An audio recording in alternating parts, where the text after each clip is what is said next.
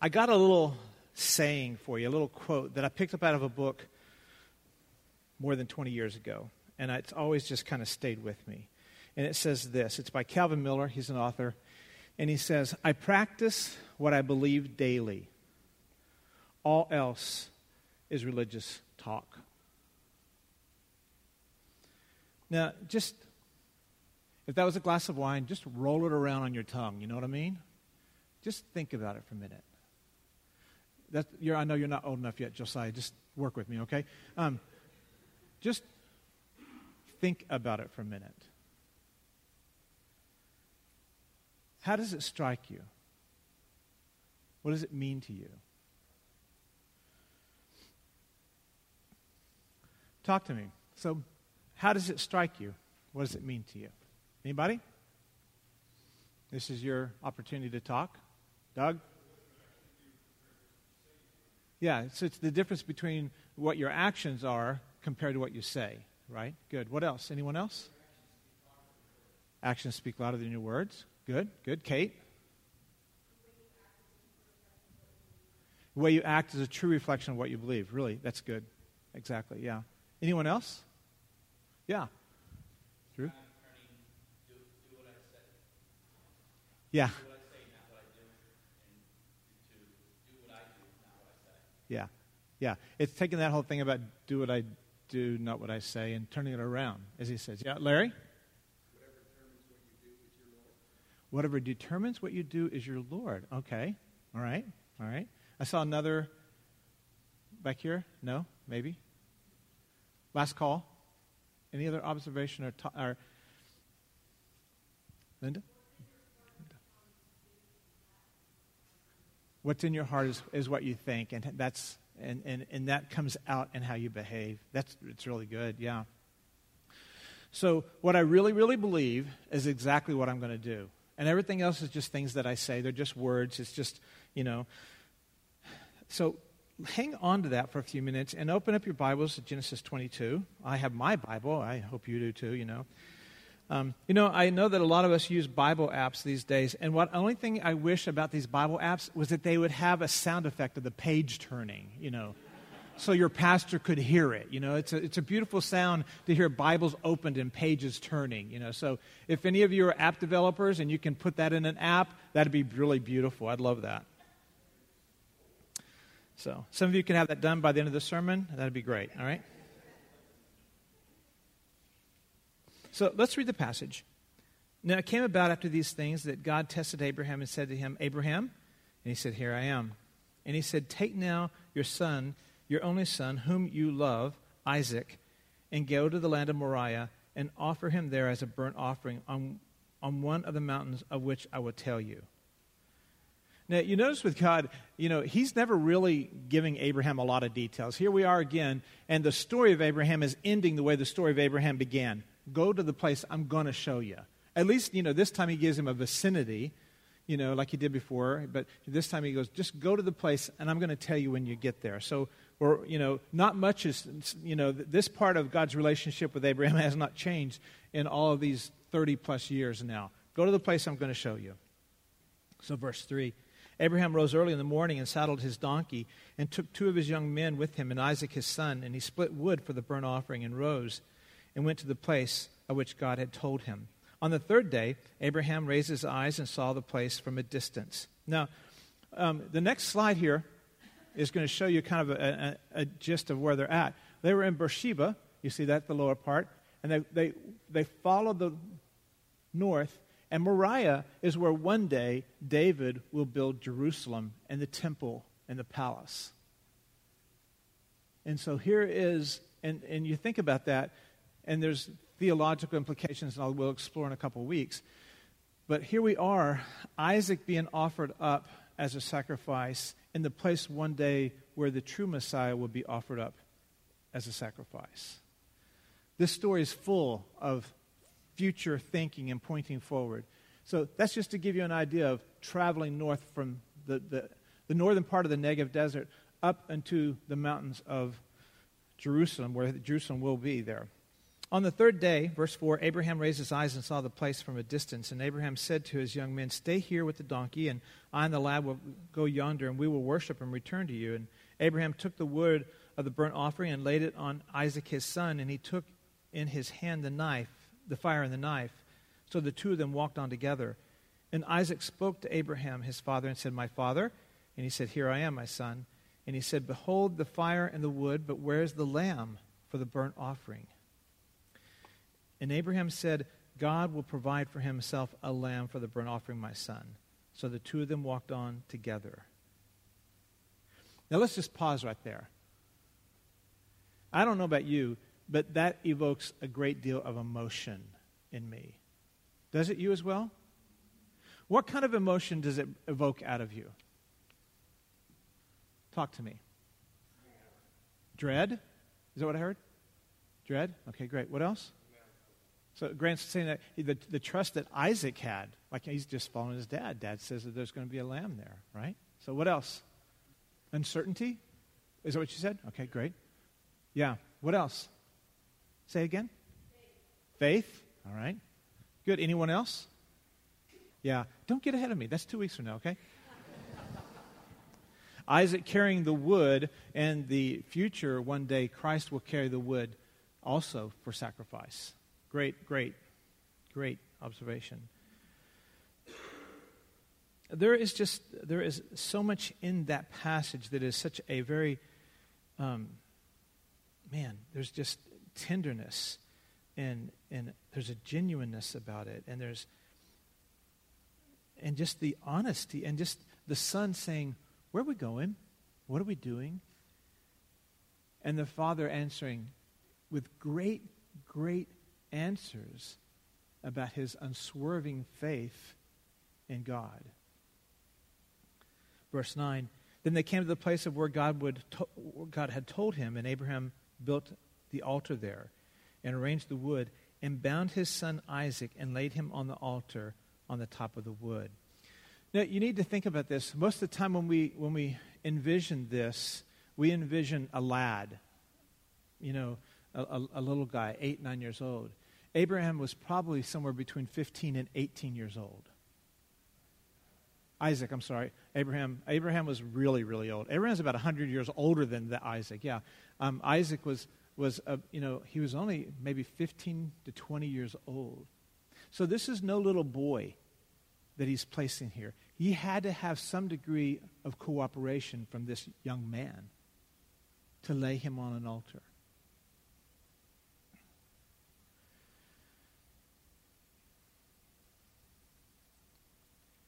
Verse 10 And Abraham stretched out his hand and took the knife to slay his son. And the angel of the Lord called to him from heaven and said, Abraham, Abraham. And he said, Here I am. And he said, Do not stretch out your hand against the lad and, and do nothing to him, for now I know that you fear God, since you have not withheld your son, your only son, from me. Then Abraham raised his eyes and looked, and behold, and behind him a ram caught in the thicket by his horns. And Abraham went and took the ram and offered him for a burnt offering in the place of his son. And Abraham called the name of that place, The Lord will provide. As they say to this day, in the mount of the Lord it will be provided. It goes on, the rest of the passage here, and it confirms the covenant all over again that God had made to Abraham all the way back in Genesis 12, you know, over 35 years ago now, by the point this passage takes place. In verse 18, he continues to say, And in your seed all the nations of the earth will be blessed because you have obeyed my voice. And then it's really interesting. Verse 19, he says, So Abraham returned to his young men, and they rose and went together to Beersheba, and Abraham lived in Beersheba. It's just, I'll point out that in a minute. All right? So it's really one thing to talk about believing in God, to talk about obeying God, to say, you know what, God, anywhere you send me, I will go. Anything you ask of me, I will do. It's one thing to talk about that, it's another thing to do that. And so here we are. Abraham has been called to do something. And if it was, you know, and you have to say, would Abraham cling to the boy now that he had him? Would he still obey God and offer him up as God instructed?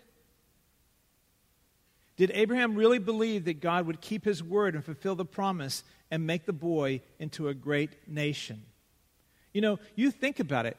This is this who who Isaac is. Genesis 15, he says, he took, God took him outside, took Abraham outside, and says, Look up to the heavens and count the stars, indeed, if you can. And so your offspring shall be. And, and he's saying, in that offspring, all these stars, they will begin with your son Isaac.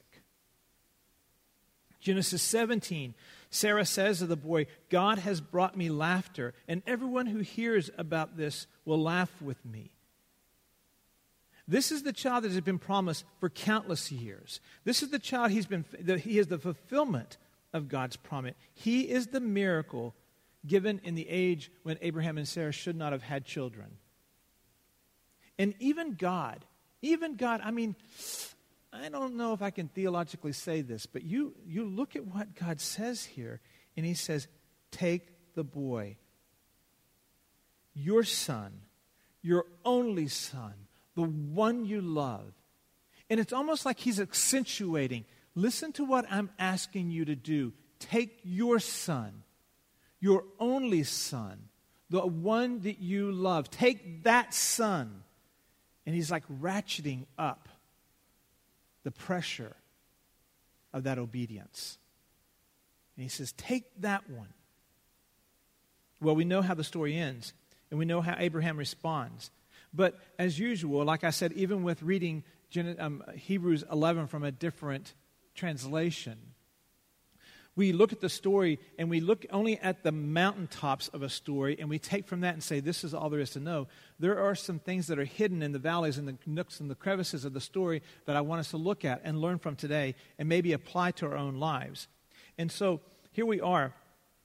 Abraham begins this test of faith as he did when we first met him. And God says, Go to the place I will show you. So immediately, you know, he gets up and he goes.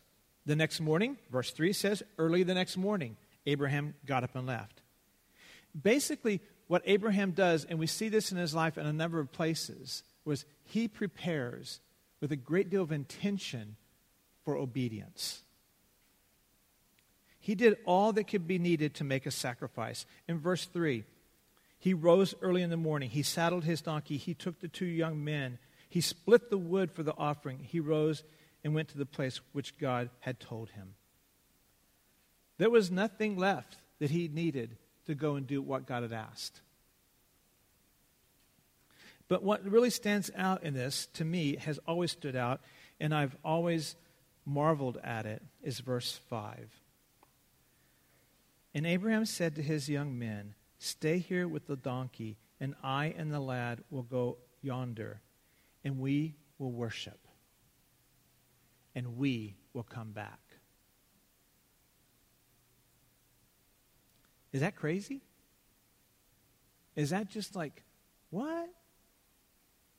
The, the servants there, they had no idea what has going on in Abraham's personal life with God.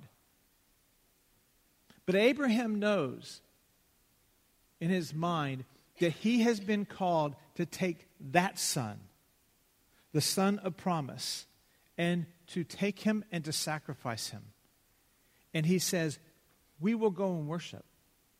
He doesn't, I mean, like, he, he doesn't say that we are going to go up and sacrifice. Although, you know, if you, if you understand sacrifice, you know, you understand that it is a form of worship, and that's what we're going to talk about today. He says, we are going to go worship and we will come back. And it's almost like, you know, Abraham had pulled back the curtain and saw who was behind it. And actually, he had, hadn't he? And it wasn't a crazy man who got lost out of Kansas like the Wizard of Oz. He had pulled back the curtain in the context of 30 plus years of relationship with God. He had pulled back the curtain and found a promise keeping, covenant keeping God who said, I made a promise and I will keep it. And because he'd pulled back that curtain and seen who God was, and because he was looking at a son who is the son of promise, who was told to go and sacrifice him, he goes, There's no other way around this. He'll come back. Because this is the Son of promise. This is the Son of promise. And so, what was he going to go do? He was going to go sacrifice. And sacrifice in the Old Testament mean to kill something. Blood had to be shed. It meant that you gave up all rights and benefits. If you were going to go sacrifice a calf, you know, the fatted calf, as the term goes, you know, you gave up that calf. You weren't going to eat it. You weren't going to get the skin. You weren't going to get any benefit from that calf because it would, you, would, you would slay it and you would burn it. And there was no benefit to you at all from that sacrifice because you had just given it wholly over to God, totally over to Him. So all rights and benefits had been yielded. So here's the form of worship. So instead of, you know, worship including microphones and cables and music stands and microphones and pianos and drums and guitars and guitars and guitars and, you know, another piano, you know, and singers and all, this is what he took for the worship service on Mount Moriah a knife, wood. He went up there and he built an altar. So, this form of worship, it involved bringing a knife, building an altar, wood, binding, laying, slaying, burning. Done. The object of the sacrifice was the boy. And when he got up that morning, with those two young slaves and went to Mount Moriah, he had already given up all the rights and all the benefits of that young man. How else can you account for him getting up early the next morning and preparing, splitting the wood?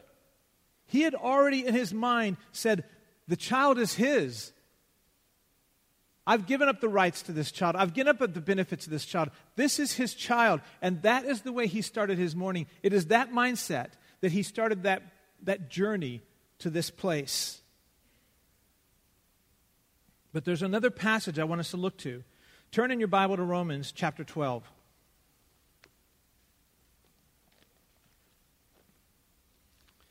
Because here in Romans, God again speaks about sacrifice.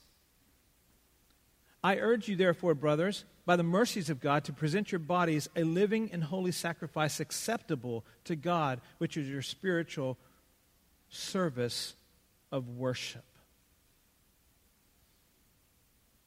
I urge you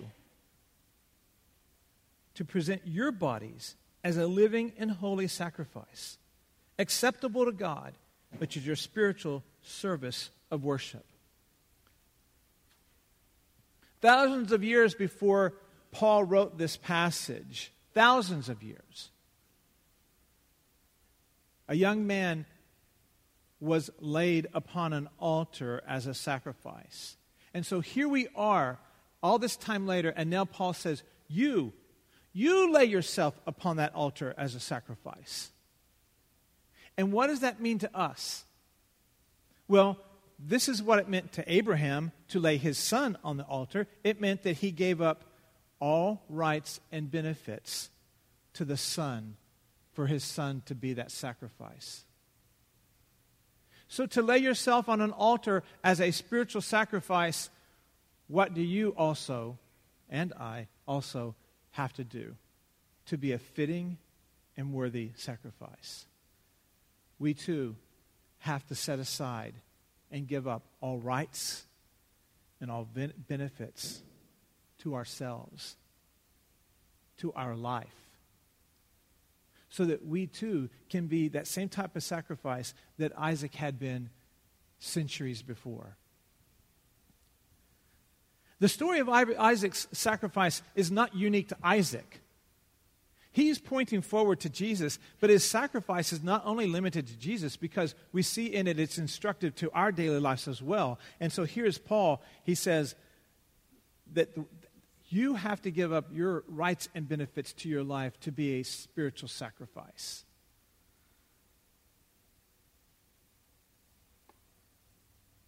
Why do we give it up? Because of God's mercy, it says. This is the ultimate act of worship. And, you know, and so I'm just going to be really, really, really, really, really, really, really honest with you. what we do here on a Sunday morning is really nice. And it was really great today, and it has been for a while. It was really nice. But what God is looking for is not our words or our songs, but our life to be on that altar, sacrificially laid there by us, giving up all rights and benefits that may come with having this life. So when we talk about, oh, I love to worship, well, then we ought to say, really, can you talk to me about the sacrificial way you live your life? No, I like the songs. Oh, you like to sing. Yeah. So does Boy George. I mean, you know, so does Elvis, you know. That doesn't make them worshipers. That makes them singers. Our worship is measured and displayed in our sacrificial living. That's where worship is really measured and displayed. And the emotion that comes with worship, like today's emotion that came with this, it's so often that the emotion that comes with worship is one of like, yes, I can do this. Until we've learned that that worship is not painful, but it is joyful. And while this worship is meaningful, that worship is life changing. Sacrificial living is life changing. We say we love the Lord, that we want to do all we can to serve Him and worship Him. But this is where Calvin Miller's quote really kicks in. So it's no longer something, you know, it's, it's our turn to struggle with it. I practice what I believe daily, and all else is religious talk. Abraham went to bed that night, and I don't know what he was thinking. There's a lot of questions about this. I mean, like, what does Sarah say? Where are you and the boy going? What did he say to her that morning? Right? What did the boy say? What did Isaac say as he was actually laid on the altar? Like, like how's this going to work out? what's going to happen. What was his thoughts and feelings as the knife was raised over him? Because once again, once again, like we said a week or two ago, it's like God didn't rescue the children of Israel in the desert of Egypt with Pharaoh pursuing them until they got to the Red Sea and there was no escape. God didn't stop Abraham from slaying his own son as a sacrifice until Abraham had raised the knife to do so. His timing, again, is so different from ours.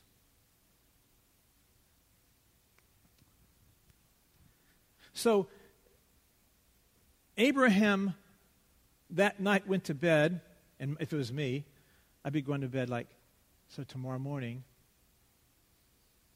let's just apply this, this old quote to it. Tomorrow morning, what I really believe is to obey God and that He has made a promise about this son tomorrow morning I get up and I will sacrifice the son. Otherwise, I'm just a religious talker. Abraham kind of took Calvin Miller's quote and really, really turned it on its head, didn't he? When we talk about sacrificing our lives, what does that include? Well, I was to say it includes a lot of stuff that we would typically think of. It include, you know, like, well, our money, our homes, our families, our marriage, our friends, our hobbies, our time, our skills, our future goals. You know, if you're single, that you would have a spouse. If you're working, that you would have a career that would make you lots of money. If you are a car hound, that you'd have a certain car. Or if, if you, you know, it's your college, it's your ministry, it's your retirement. But the place that it's going to really cost you the most is your will. It's your will. It is that place where you say, I want this. And it's at that place where we sacrifice daily what I want. We talk about to equip, send, and serve here at Crossing. And so when we talk about serving, serving is the epitome of the cross filled life. That is what we were made for. And as His Spirit enters us, it doesn't, it doesn't give us spiritual gifts so that we may be promoted in front of the church for our gifts or so that we can make much of them. Our spiritual gifts are given to us for the benefit of others, for the benefit of the church. Some of us do things in the local church that we've never done outside these walls because these spiritual gifts were given in such a way that we serve one another and others. And it is, and it is, it is expressed at its very best, at its most meaningful level, when we are sacrificial in it. One of my most favorite, uh, I'm probably going to get ahead of myself. I, I, will anyway. One of my most favorite, favorite quotes is by David.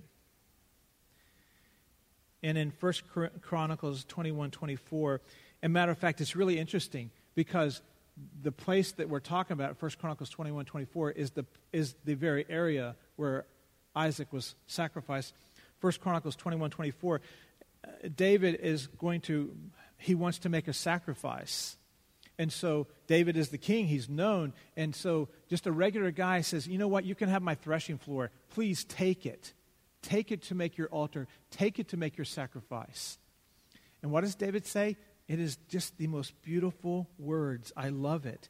David says, I will not sacrifice to the Lord that which costs me nothing. And he's speaking what became, that area, that place became where the temple would one day be. That place he's speaking about is the place where Isaac was offered up. And he says, I will not sacrifice to the Lord that which costs me nothing. Because you think about it, it's not a sacrifice unless it costs you. That's inherent in the word sacrifice that it has to cost you.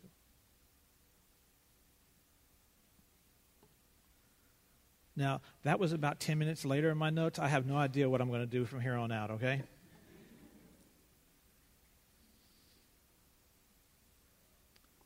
Abraham demonstrates here he has been for 25 years, he waited on a son. And then last chapter, chapter 21, he gets the Son. So for 25 years, we talked about what happens in 25 years. God's building up faith and character to a place of, of, that, of that promise being fulfilled. And he demonstrates that he fulfills promises in ways that we don't think about. He, he didn't give them a son at, at their, at their prime reproductive years, he waited until they were barren and dry. He didn't give them the son two or three years after he promised it, he waited 25 years after he promised it. There's so many things about those 25 years that they were, they were meant with intention. That in these 25 years, I am going to do things in your life as I'm fulfilling that promise. And so we talked about that. That while sometimes it doesn't look like God is doing anything, He's doing an awful lot. And it's by faith that we believe that He's at work, even when we don't see that work happening. And so here we are, now 25 years after the promise, and he gives him the son. And now, 15, 18, 20 years later, he takes that son and he says, Now take that son and sacrifice him. I would venture to say that those 25 years were not about the birth of Isaac, it was about the sacrifice of Isaac. Those 25 years were building up a faith muscle in, I, in Abraham in such a way that when God asked the unthinkable of him, Abraham responded in an unthinking way. He responded, Yes, Lord.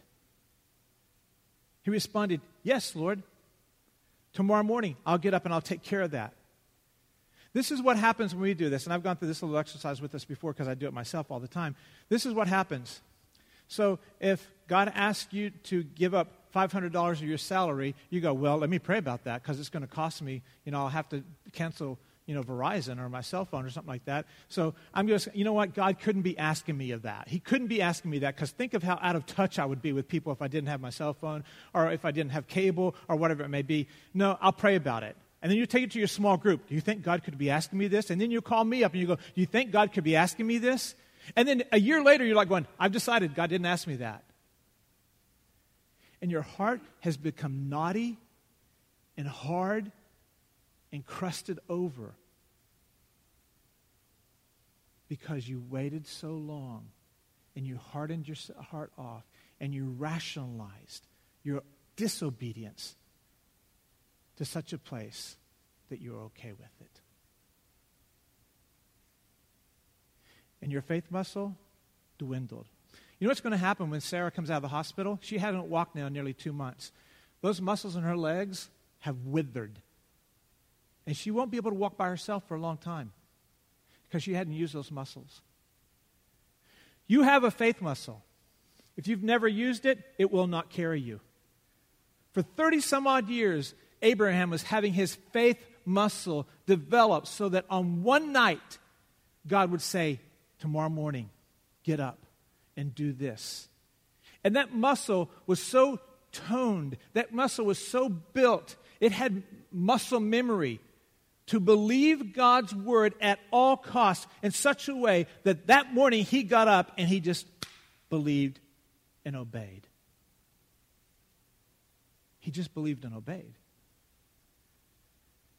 But if you've never obeyed, he'll never ask that of you. He'll never ask you of things that you can't do. He will stretch you, but he'll never ask the impossible of you.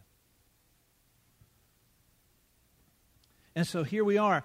Abraham says, We're going to go and worship because worship happens as I sacrifice to you. That is a form of worship. And, and today I'm sacrificing the most precious thing in my world. And so I will go up and worship today because I'll be sacrificing something that costs me the most. But not only that, he says, and we will return. What? I mean, it's pretty audacious. It is really audacious to say, we're going to go worship. But then to say, and we will return, I mean, that's like that's like Joe Namath saying the Jets are going to win the Super Bowl when they haven't won anything in forever. That's like the Eagles winning another Super Bowl. I'm just keeping you awake. That's all I'm doing, baby. I'm just keeping you awake. It's just unheard of. But what happens is in Hebrews 11, 17 through 19, this is what it says. He says, By faith, Abraham, when God tested him, offered Isaac as a sacrifice. And then look, because Abraham reasoned that God could raise the dead. Those last words there, on my screen down here, your screen up there. Those last words there, Abraham reasoned that God could raise the dead. Those words, that right there is 30 some odd years of faith being built and shaped and being lived out. He says in those few words, he says, Abraham knew that God had promised this kid was going to give birth to a nation that would bless the entire world. Abraham knew that. And he knew that this God was a promise keeping God. And so he says, Abraham thought, well, you said it was this kid, and if I kill it, if I kill him, then I imagine you could raise him from the dead and still fulfill your promise. It says, by faith, when God tested him, Abraham knew that God would still fulfill his promise.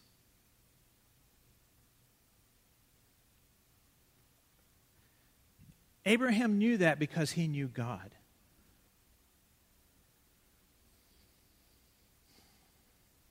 You know, when we when you you hear when you hear like these winning coaches, matter of fact, you know the in football, the coach whose name is like the epitome of the coach is Coach Lombardi, Vince Lombardi from the 60s of uh, the Green Bay Packers. And they would and you anything you read about Coach Lombardi and what he emphasized to his team, it was always the fundamentals. Blocking, tackling. He says that's it. Just the fundamentals. Just do the fundamentals really, really well. What are the fundamentals of your spiritual life? If, if, you know, if you want to, if you want to kind of move from like the sports analogy thing of like a winning coach and who emphasizes the fundamentals, and you want to move over to a Christian who has the kind of faith to reason that God could raise the dead, Abraham understood the fundamentals. He understood the character of God was portrayed and lived out in the faith that God's character would always be true. The fundamental of our spiritual life is faith.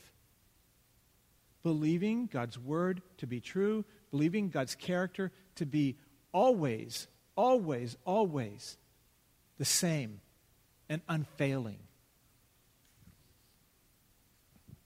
People say, well, what do I need to do?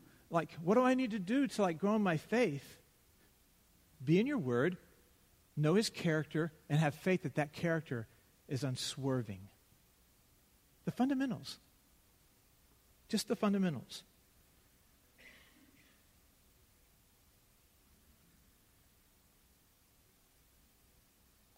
Worship is, is just really all about God's glory.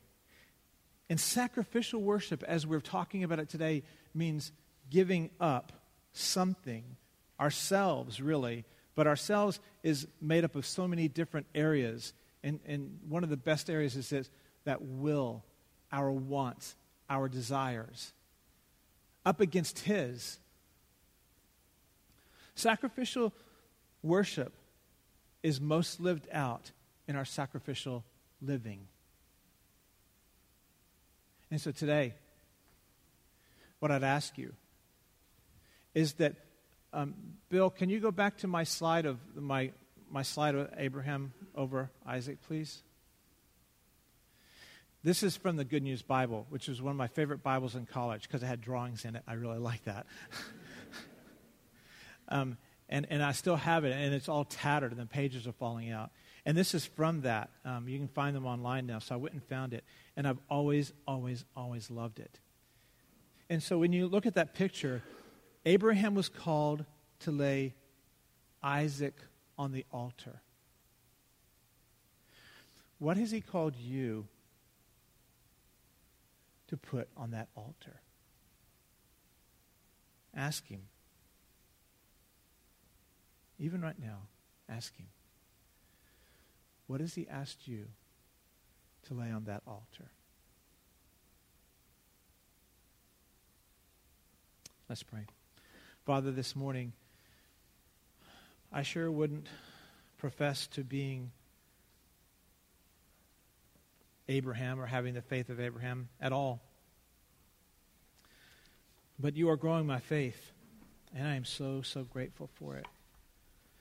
This morning, I pray that you would grow all of our faith and that all of us would seek you in a sacrificial way. All of us would, would take each and every time you've given us something to obey and that we would follow through on it and we would obey and find you to be fully satisfying and fully true. And so every little, big, any size thing that you ask us to put on that altar, may we lay there without doubt that your word is true and that we will find you to be all satisfying and obeying you to be joyful. And it's in your name we pray. Amen.